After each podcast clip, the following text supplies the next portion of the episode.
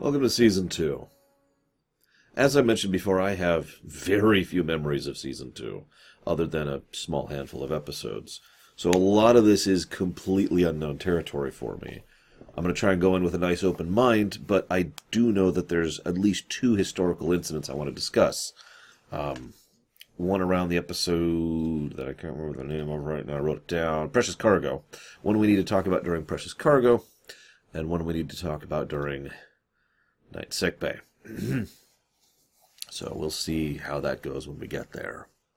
But I do have a couple of things to share, just some interesting factoids. I talked before about foundation imaging. I don't remember exactly when I first started mentioning them. I feel it was the Swarm back in Voyager. Foundation Imaging was brought in after their work on Babylon 5 to do work on Star Trek, and actually did several bits of work for Star Trek over quite a few years. Um, eight or nine years, something like that. Unfortunately, for reasons that I'm still not 100% clear on, Foundation Imaging went. And as a consequence of that, Star Trek stopped having using them as one of their houses for visual effects. Now I say one of, that's actually important to keep in mind, okay?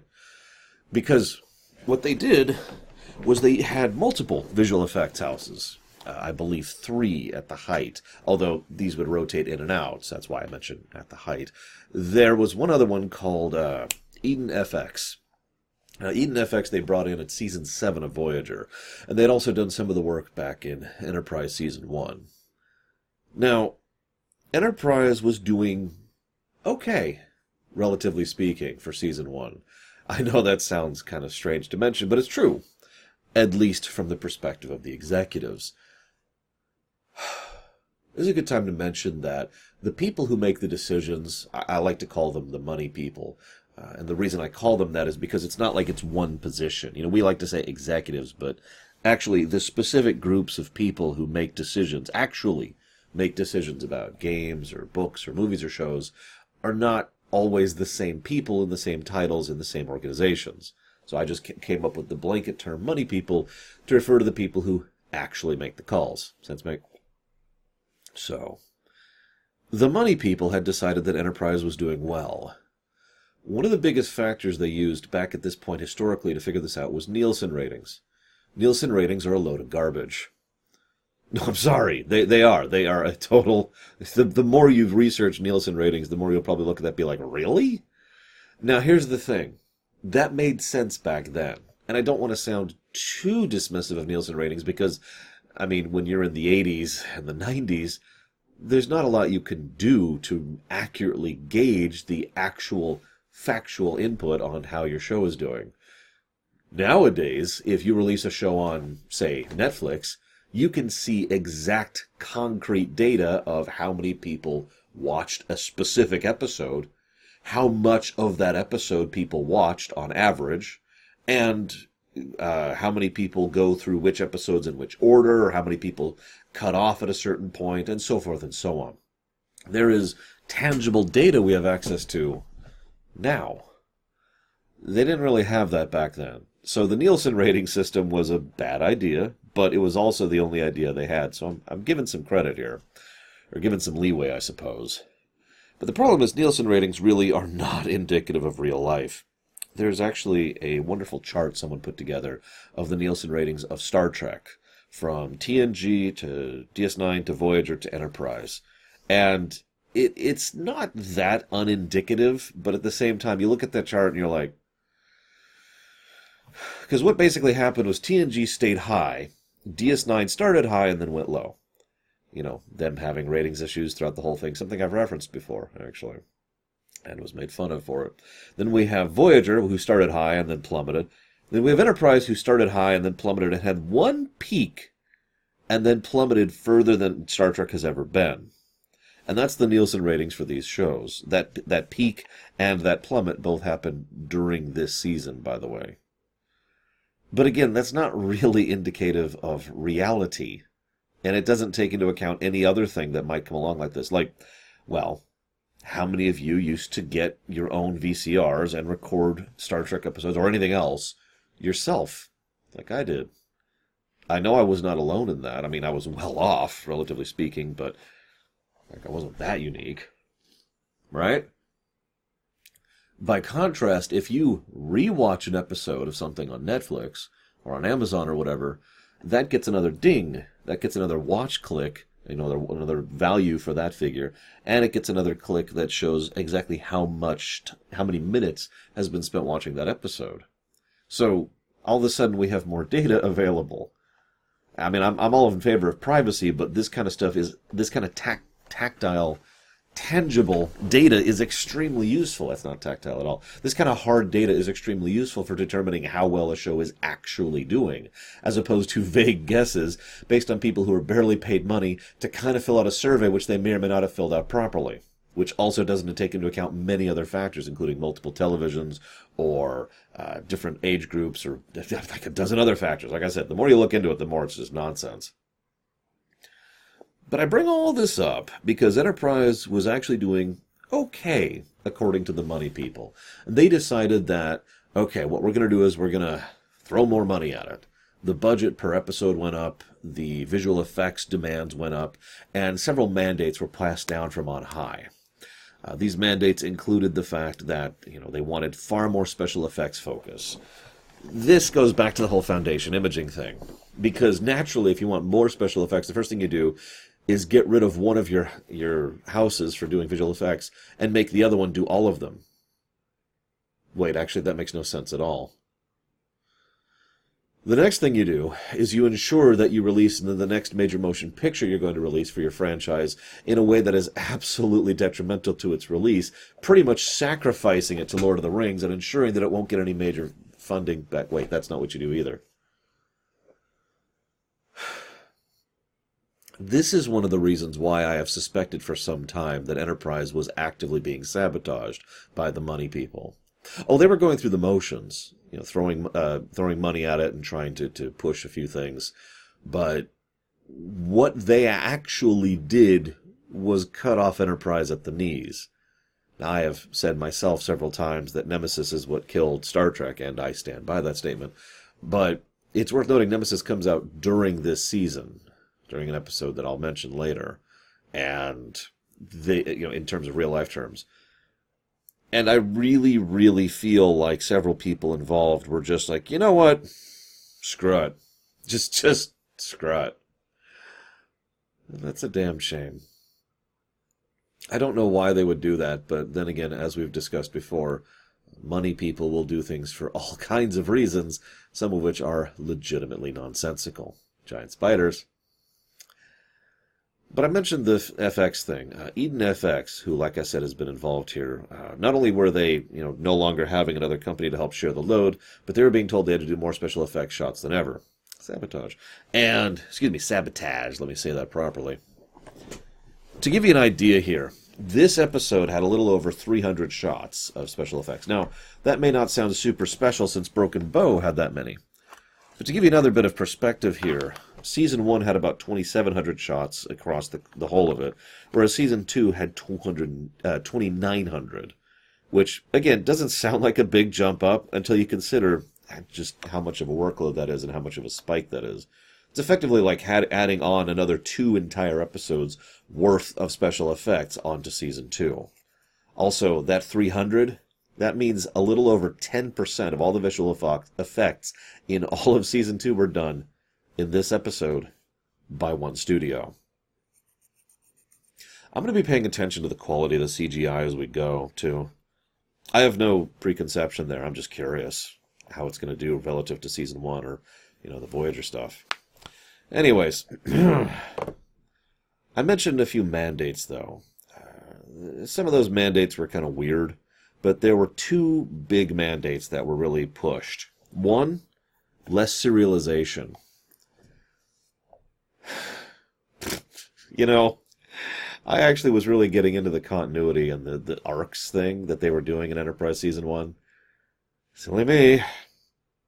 The other mandate, you'll you'll find this one funny. More sexy.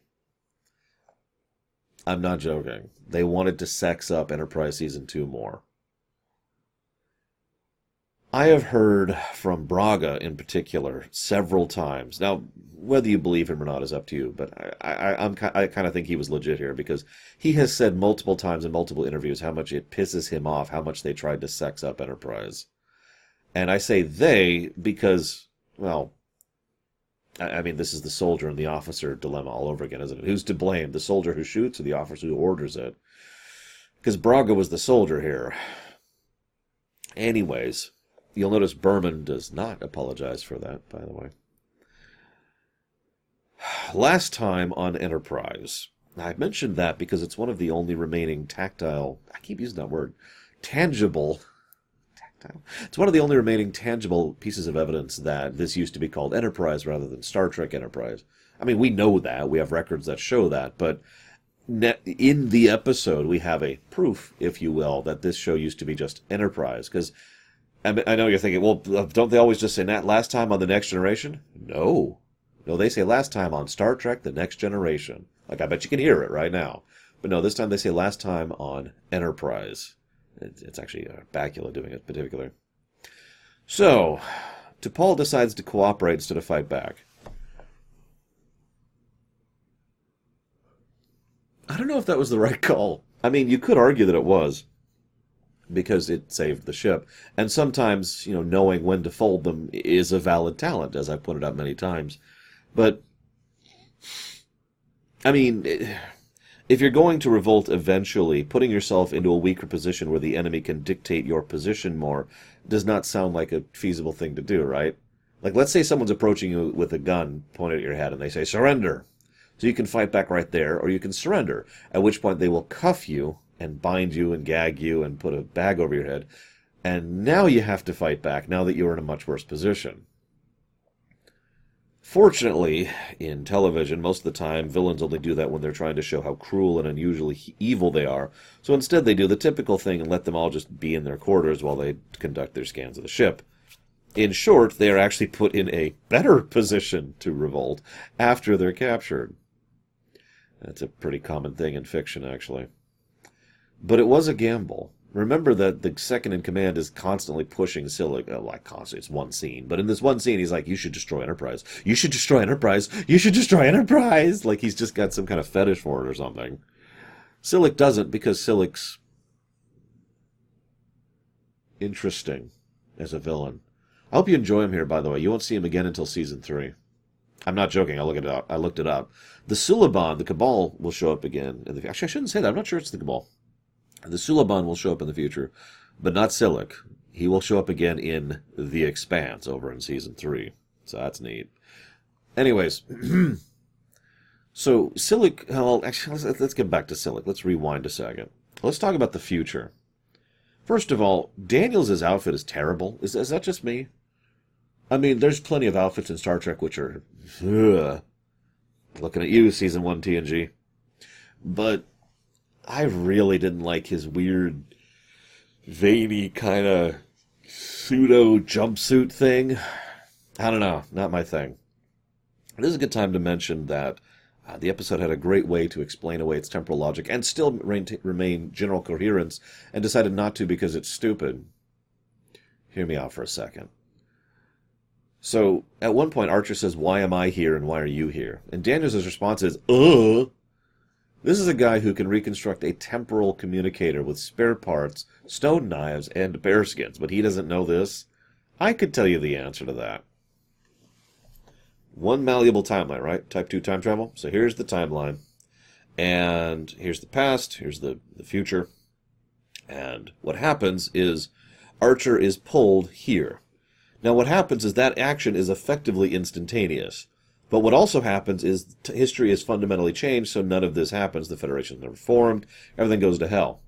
But he was still pulled forward to the same point in time. He arrived there. It's just the there he arrived to is now different. Bam. That's why Archer's there. This is very simple. Why Daniel's there, that's a lot trickier. I actually put some thought into figuring that one out. The headcanon answer I came up with was, put simply, he was in the time chamber when Archer was pulled forward. And you ever heard of the time traveler's exemption clause? For those of you who haven't, the time traveler's exemption clause is a rule that's usually written into fiction to make time travel uh, possible. It basically, the, the way it is designed is the people who time travel are immune to time travel. Make sense? So if you go back right now and kill your own grandfather, you don't fade away because you're a time traveler. Now, some settings will bake that into the specific method of time travel, and Star Trek has actually done that. There, there is such a thing as temporal shielding, and there is such a thing as aligning themselves to, you know, a way where they are outside of the usual flow of time, so they can observe changes of time. Otherwise, there's no actual way to observe changes in time because it's changed a, a few thousand years ago, and it always was this way from your perspective. Sense make. Okay, so I'm with it. So all you had to do is have Daniels be in the chamber which is protected from time, so he can both observe and alter time without himself being altered when he pulled Archer forwards. This then leads to the problem. Why is the whole facility not temporally protected? In fact, uh, why is why were there not other random people who were temporally protected when this happened? Across most of history. Now, you want to get into really horrifying thoughts. It's entirely possible there were people who were temporally protected across history when this hit. So imagine someone in a ship. Well, they're fine because they're still in their ship. But imagine someone who is in a building that doesn't exist anymore, and so all of a sudden there's just time shifts around them, and the the the the chunk of the room they're in that's protected just kind of starts plummeting because it's no longer in a building that was never there. And I'm, I'm saying this laughingly. That's just because I'm evil. There's a lot of really horrifying stuff you could do with that. Imagine someone who is on a space station who is now effectively on an escape pod. Now, here's the best part. If they turn off the temporal shielding, nothing changes because there's no alterations now happening. But if they turn off the shielding and things are fixed, then it will have never happened from their perspective. So which is more preferable? Leave the shielding on and hope, or turn the shielding off and hope. God, that sounds like a horror story, doesn't it?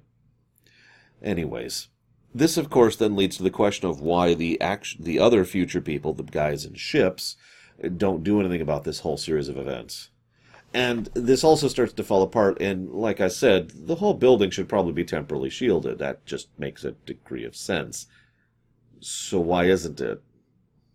Naturally, the problem here is my own answer of temporal shielding here is effectively headcanon answer. Even though that is actually a thing in Star Trek, it doesn't it, it's not in the episode. Daniels himself flat out states, I don't know why I'm here. We know why he's there. It's so that Archer's not stranded in the future and dies of starvation. Or possibly dehydration, whichever hits first. But the episode doesn't bother to think of an answer to this question. And even my own posited answer poses another question. Like I said, why is the whole building not shielded? And if the whole building was shielded, well, then he has access to plenty of things to be able to go back and fix things, right? So, how then do you construct the episode if he's just there with all this temporal stuff and able to access the past? Well, that's easy. Politics and fear. No, really, hear me out for a second. So let's say he's pulled into the future. It's all devastation, except for the room he's in, which is pristine. Almost eerily clean, you know, like that really squeaky, like unnaturally clean aesthetic. You know what I'm talking about. He's like, he's looking around like, oh, this is strange. He looks out the window, ruins everywhere. Okay. And Daniels shows up. Oh my God, you're here. Oh, at least, at least you made the jump. Although, here's what I can tell. This is exactly what happened. You'd have to hire on a few more guest stars, but you're already throwing money at these episodes. You raised the budget by like several million dollars. Come on, hire a few more people. So have a few other people show up, and it turns out that time has been altered by pu- pulling Archer forward, as well as the altercations that Future Guy was already doing several hundred years ago. Right? With me so far? Now, because those alterations uh, reacted in an unexpected way, Future Guy isn't there anymore. The episode actually does do this. This is why Silik can no longer contact him, because he doesn't exist anymore. Especially since he's Archer. But I'll get to that in a minute. So, you know, they're trying to figure out what the heck to do about this, and Archer's like, "Well, just send me back. This is so stupid. Send me back." And everyone re- uh, pretty much responds as one, "No." See, first of all, what they did was something that the calculations said should have had no particular impact, and instead caused devastation at a level that was previously unprecedented. Which means there are variables they're not aware of. I would use this as foreshadowing to foreshadow the sphere builders and the fact that they are interacting with this the temporal Cold War as well in a way that nobody's really noticed yet. Now, obviously, that is a complete violation of how they approach the Xindi in season three, but that's what I would do. I, I would make this be foreshadowing for future events. You know what I mean. Second thing, so they're they're not sure what's going on. They're missing variables, so they they don't want to mess with it anymore. They have to. That's the fear. But then there's also the politics thing. Someone in episode would explain to Archer, we're not the only ones temporally protected. There's other people across other times, across other spaces. There's probably thousands of people across the timeline right now who are temporally protected, wondering what to do about this mess that we have now created. We need to be very careful about how we interact with the past now. So, between fear and politics, they decide not to just fix things and send him back. Instead, they decide to go with a Cold War approach. One of the the aspects of the Cold War was what we like to call proxy battles. Now, the Cold War didn't exactly invent proxy. Uh, that's certainly a concept that's existed for a long time when it comes to politics. But one of the biggest points, though, is I'm not going to go back and erase future guy I'm going to send people back with a little bit more information to be able to interact with these people in a specific way that allows them to fix the damage you have caused. I am going to act against you through my proxy. If you remember, during my rewrites, I would have had the Temporal Cold War be one that most everyone's just kind of hands offy during season one until this episode, Shockwave. And now the name actually makes a degree of sense, too, because the point is, after this point, the Cold War would enter the next phase of its existence proxy battles. Now, you could argue that temp- the Temporal Cold War already had proxy battles thanks to the Cabal, but no, I'm talking about really proxy battles, really going into it, and people far more overtly you know, interacting with other people throughout time to get them to interact in ways that will benefit them across the timeline. Thus, several people trying to basically constantly co- uh, interact with the, co- the the timeline in a way that benefits them without destroying their enemies directly because if they did that well then they, their enemies would just go back and erase them. It's an escalation in short. It is the cold war heating up but we're not at the point of being at a shooting war. So then eventually, so this is why he contacts the past, contacts T'Pol, and is like, hey, uh, listen, I need your help. Proxy, proxy, proxy. And then they send Archer back at a critical moment. And Archer, who is now back there, is like, all right, let's let's let's straighten the path. This would also be in direct contrast to the attempts at Type 2 masquerading as Type 1 thing I mentioned back in Shockwave Part 1 last week. None of this happens, of course. I'm not even sure the Temporal Cold War comes up in season two. I'm really not. It's something that they started going on the down low, uh, most especially because they had no idea what they were doing with it. That's not really an insult. I mean, it kind of is. You know, you're going to introduce a story idea. You probably should know what you want to do with it. But no, this is this is from the creators' mouths. They really did not know what to do with the Temporal Cold War, just like the Maquis. So, uh, Silik continues to be weirdly reasonable. He's still a villain. You know, he still tortures T'Pol in order to extract information from her. He still beats Reed to extract information from him. He's not a good person. I'm not trying to, to whitewash him. What I'm saying is that he, Star Trek tends to portray its villains as mustache twirling, and it's nice to see someone who is more than willing to not kill when he doesn't have to because he doesn't have to. And that's actually been Silik since Broken Bow, since the beginning. So I'm kind of with this. I wish we saw more of him, but anyways. This then cuts to what is, ironically, the actual main plot of the episode politics, specifically between the Vulcans and Earth. Should this mission continue? I'm going to go ahead and admit that I think that while these two plot threads are tied into each other reasonably well, the amount of time and attention paid to one versus the other is not.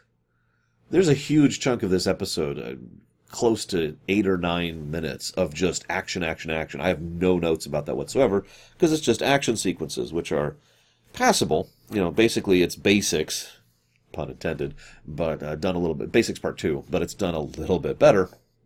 because you know they actually have more money and budget to throw at it. They got to get those special effects shots in, but otherwise it's just action. Now, I'm fine with action. I've said that before, but I also think there's such a thing as too much action, especially when it comes to Star Trek, and I think that action needs to mean something. And I don't really think this qualifies, especially the whole, oh my god, the ship's about to blow up and we're being attacked, and it's just like, okay, that's just a Tuesday on a Star Trek show. You know, consoles exploding, sparks flying. Yeah, that's normal. it probably shouldn't be, if we're being honest, but let's move on. So, Soval is trying to push his agenda. He really wants to get Earth to admit that they shouldn't be out here. Why? Why do you think that is? Now, I know we'll see more of Soval in the future, um, and this will become an interesting thing going forwards, but I'm going to go ahead and give my theory because I basically already have. Remember Fallen Hero? It's one of my favorite episodes so far. And in Fallen Hero, there was this bit where a well renowned and polite and diplomatic Vulcan still had an anti human bias. You remember that? Now imagine Soval, who is not polite and diplomatic, and so forth and so on. I think that he is still speciesist. And he has not yet reached the point where he has gotten over that. T'Pol has. T'Pol has moved forward from her uh, mindset, and so has uh, T'Pris or Tamir or whatever her name. What her name? God, I don't remember her name. Hang on. Uh, hang on. Hang on. Of course, I, how many episodes ago was that? Ah, here we go. Here we go. Tell me, uh, V'Lar. That was her name, V'Lar. But we're still at the individual level. We still need to change the hearts and minds of the people actually in charge. And we haven't yet. So I'm kind of with the idea that Soval is still anti human and is just pushing his agenda. We should stop Earth from being out here. You are ruining everything. Stop messing with my stuff. You know what? I'm just going to glue all the Legos together so you can't mess with them anymore. How's that sound? so, meanwhile, uh, there's this great bit. I already mentioned this, but there's this great bit where Silik's like, "Why isn't he responding?" Because he's not there. He's gone. uh, I, I, suppose it never really occurred to Silik, and, and I mean this sincerely, that all the stuff he's doing on behest of the future might alter the future to the extent that the people he's doing it on behest of aren't there anymore. Just food for thought. Anywho, so then, uh, then, then Archer finds a book on the Romulan Star Empire. It's actually the first time they're referenced in this show. They will be showing up again in this season, so that should be interesting. So then we find out that they learn how to communicate through time in high school. What? We also find out they have quantum discriminators in every desk. What? I know that schooling kind of marches forwards, but I, am sorry. The idea that someone that, that, that it is free, acknowledgeable information on how to communicate through time is the kind of thing we teach to children going through puberty is something I can't quite buy. It's if first of all it's nonsense, but second and more importantly, it feels like one of those things they do to make Daniels have that air of mystique that he hasn't really earned. They do this a lot. I actually pointed this out uh, several times. Daniels really likes to push that. Oh yeah, no, I'm sort of human. Is Earth still? Yeah, kind of. You know.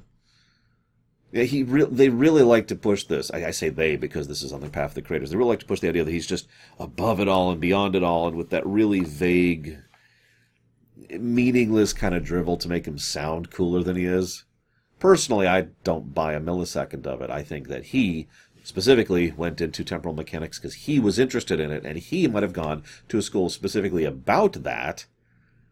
But I don't buy that every random kid, like if my niece was suddenly born in the future, she would be learning about how to go through, uh, you know, temporal interaction.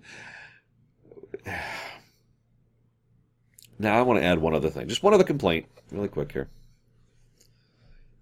Daniels then puts together a communicator to talk to the past the way they MacGyver this is already silly, but what Daniels actually does is he makes a temporal communicator out of stone knives and bear skins. My point is that I didn't really have a huge issue when Spock did that. You know why? Because Spock is a freaking genius on a level that other Vulcans are envious of. They never admit it, of course. But I'm serious. Spock is absolutely brilliant. He is a prodigy and an, an absolute genius, even amongst his time and his people. That's the kind of person who has probably studied how to actually craft computers from scratch. I could tell you a lot about how a computer works and operates and how networks operate. I've done that professionally for many years. I don't think I could sit down with random materials from a, from a wreckage from several hundred years ago and put together a working computer out of that. And, and I only point that out to show the, the gap in between me and Spock, how much smarter than me Spock is. Which then leads me to Daniels, who is not Spock. The, the, the, and that's why this irritates me even more. It's because I'm stuttering. Now, the reason this irritates me even more is because this would be so easy to work around. All you'd have to do is what I already said. Temporal shielding. The room's fine. The area's fine. Right? They have access to the past. They decide to contact the past. There you go. No issues. Instead, they come up with this ridiculous MacGyvering thing, which is, yeah, okay, sure, whatever. Then we cut back to T'Pol. Poor T'Pol. Oh, by the way, this is also when they confirm that Archer, individually and specifically, is critical to the foundation of the Federation and, by logical discourse, the entirety of the future for both major quadrants. All of Star Trek rests on Jonathan Archer's soldiers. I call bull on that one. Now, hear me out for a second, because I, can just picture people who like Archer being like, ah, you just hate Archer. Yes, yes, I do dislike Archer as a character. I do. However, I could see how someone who is pathetic and terrible can work their way out of being pathetic and terrible and into being someone who is a positive influence on that around them. A character arc, if you will. So I'm kind of down with that. The problem is it's emphasized so hard in this episode that Archer is absolutely critical to the foundation of the Federation. This is something that will come up in the future as well. And that kind of irritates me because what it is is it's the writers saying he's very important. He's really important. Trust us, he's super important without earning that. They will eventually earn this, but imagine, if you will, for a second, that in The Man Trap over in TOS, someone jumped down and said that James T. Kirk is one of the most critical elements and critical individuals in all of the, the future history, and if uh, not for him, they will be controlled by endless war, and the Klingons will sweep over everything and kill everyone. If it's not for Kirk, Kirk, Kirk, Kirk! Now you might say, well, yeah, that's actually true. In which case you're missing my point. Because that's true because they earned it and worked up to that. They didn't just jump back and say Kirk is awesome. They demonstrated over the course of years and shows and movies that Kirk was actually having that large of an impact on history. You see my problem here? There's no need to slam this kind of thing into our face episode. In fact, if anything, they could have mentioned how this specific thing led. Because you're probably thinking, well, hang on, I thought the problem was they didn't send any more missions the Vulcans kept you trapped and thus Federation never happens. Okay, yeah. No, no. What the episode outright says is you, Archer in particular, are very important. Daniels says that to his face. And again, this is not the first or last time that's going to happen. And that's what irritates me. It's artificially trying to buff up a character, which, which first of all, doesn't even need it because Archer will actually go through a character arc and eventually become an interesting character. I know he will. I've seen the rest of this show. But second of all, it completely curtails it because because it's telling, not showing. Because I'm being told how awesome he is without any actual evidence. Citation needed, you know? Rant off. So, Archer contacts the past, you know, tries to talk to T'Pol. Could have been a trick. References the trust me. Tucker uses, connects the com. There's some planning. Hoshi goes to the ducts. I want to talk about that for a second. Hoshi has a bit of claustrophobia. Obviously, only a bit because you know she can get over it to an extent. But I mean, that's how most phobias work, right? We do have the ability to fight against them under the right circumstance. I, I should know. I did a little bit of a uh, mental exercise at this point of the episode because she has to go through something absolutely terrifying in order to endure this. Frankly, Garak does a better job of this exact same thing over in Deep Space Nine, but let's not get into that. So I found myself thinking, if I had to get through a corridor absolutely brimming to the to the walls with spiders that were crawling and moving and just, just all over the place, in order to get to a door to open it to save my niece's life, would I? And the answer is absolutely yes, without hesitation or question. But I can picture exactly what that would be like, and it would be amazingly unpleasant. It would be horrifically unpleasant. Now, add on top of that, you can't be loud you probably think, what's that have to do with anything? One of the human techniques we have to deal with, you know, serious issues where we're, we're having trouble coping is to basically scream, ah! right? Because that was my first thought, just raging through there, yelling at the top of my lungs as I'm just trying to cope with the nightmare that I'm dealing with to reach my niece and save her. So, you can't do that. And all of a sudden, my sympathy for Hoshi goes up substantially. Interesting thought exercise. next thing we need to do is we need to see Hoshi topless because remember, sexy. This isn't sexy. This is stupid.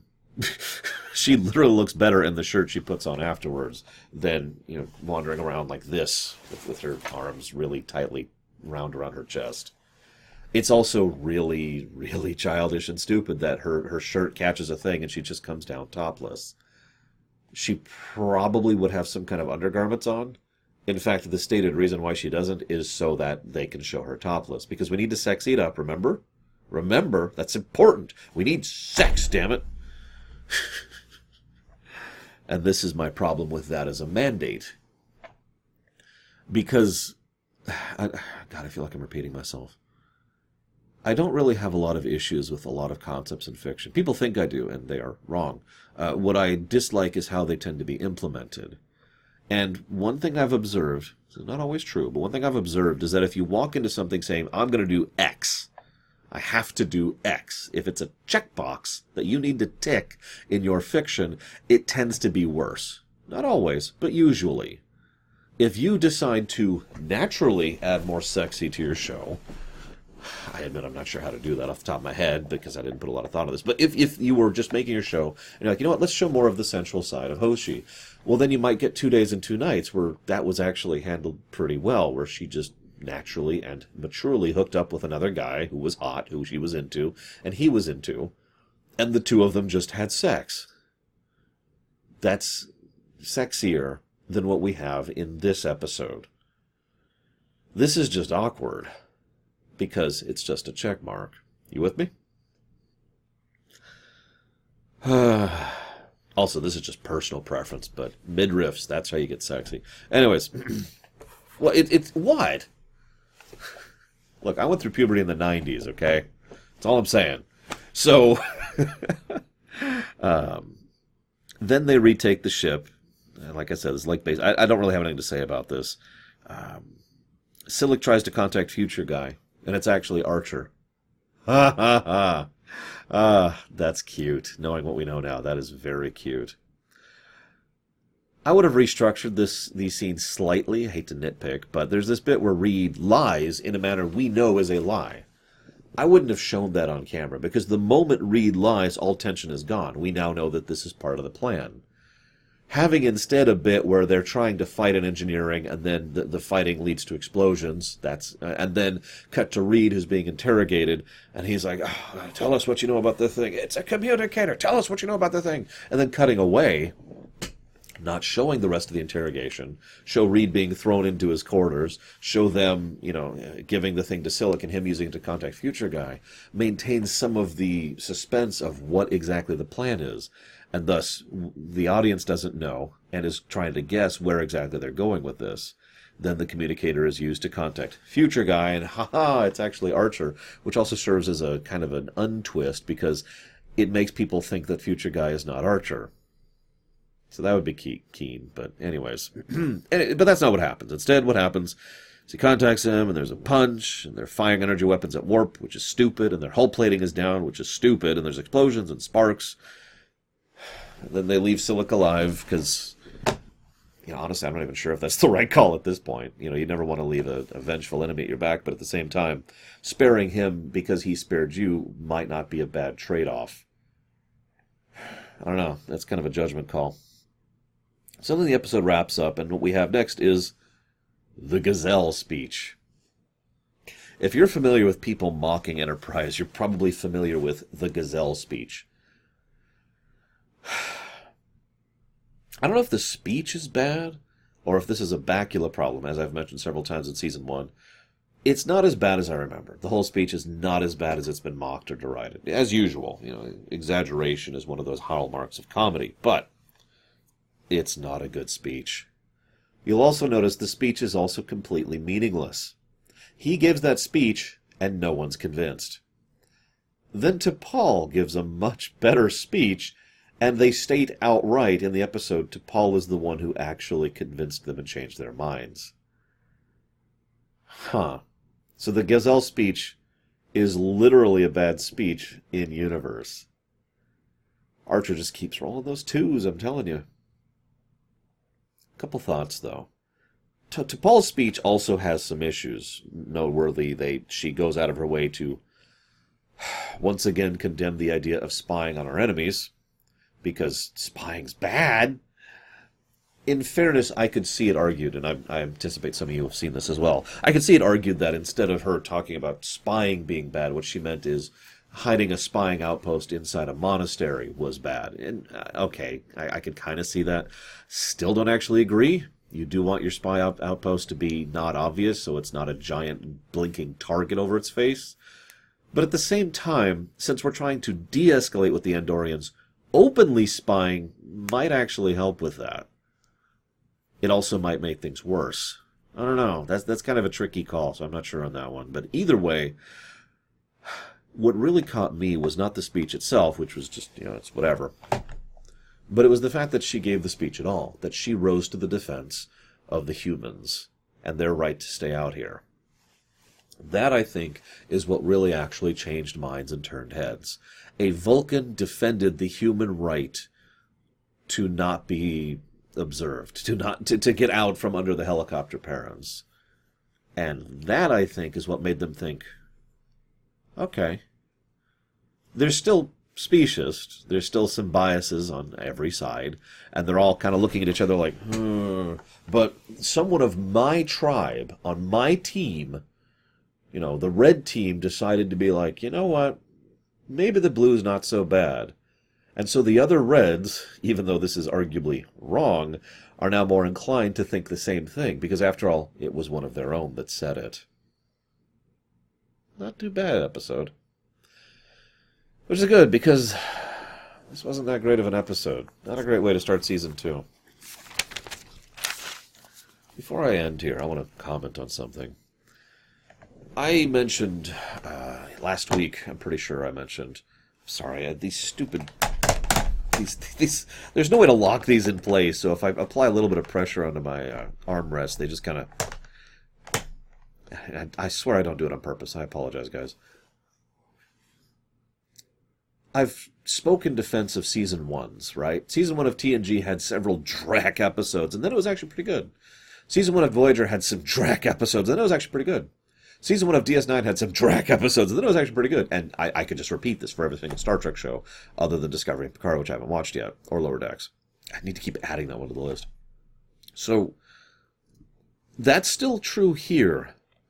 But um one of the other interesting trends is that the season twos tend to be overall worse.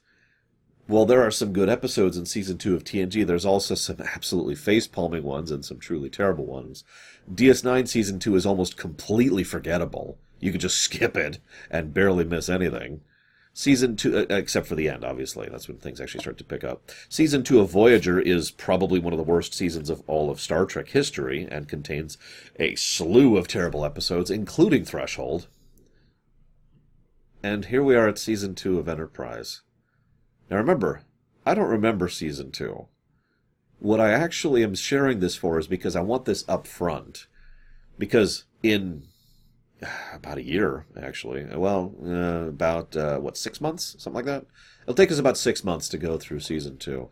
So in about six months, you'll be able to watch, you know, my conclusion when we get to uh, Bounty. I think is the last episode, and you'll be able to see if season two continued the trend, and I was right, which sucks, or if I'm wrong, and season two actually bucks the trend, which would be awesome. I guess we'll find out. I hope you will take the journey with me because you gotta have faith.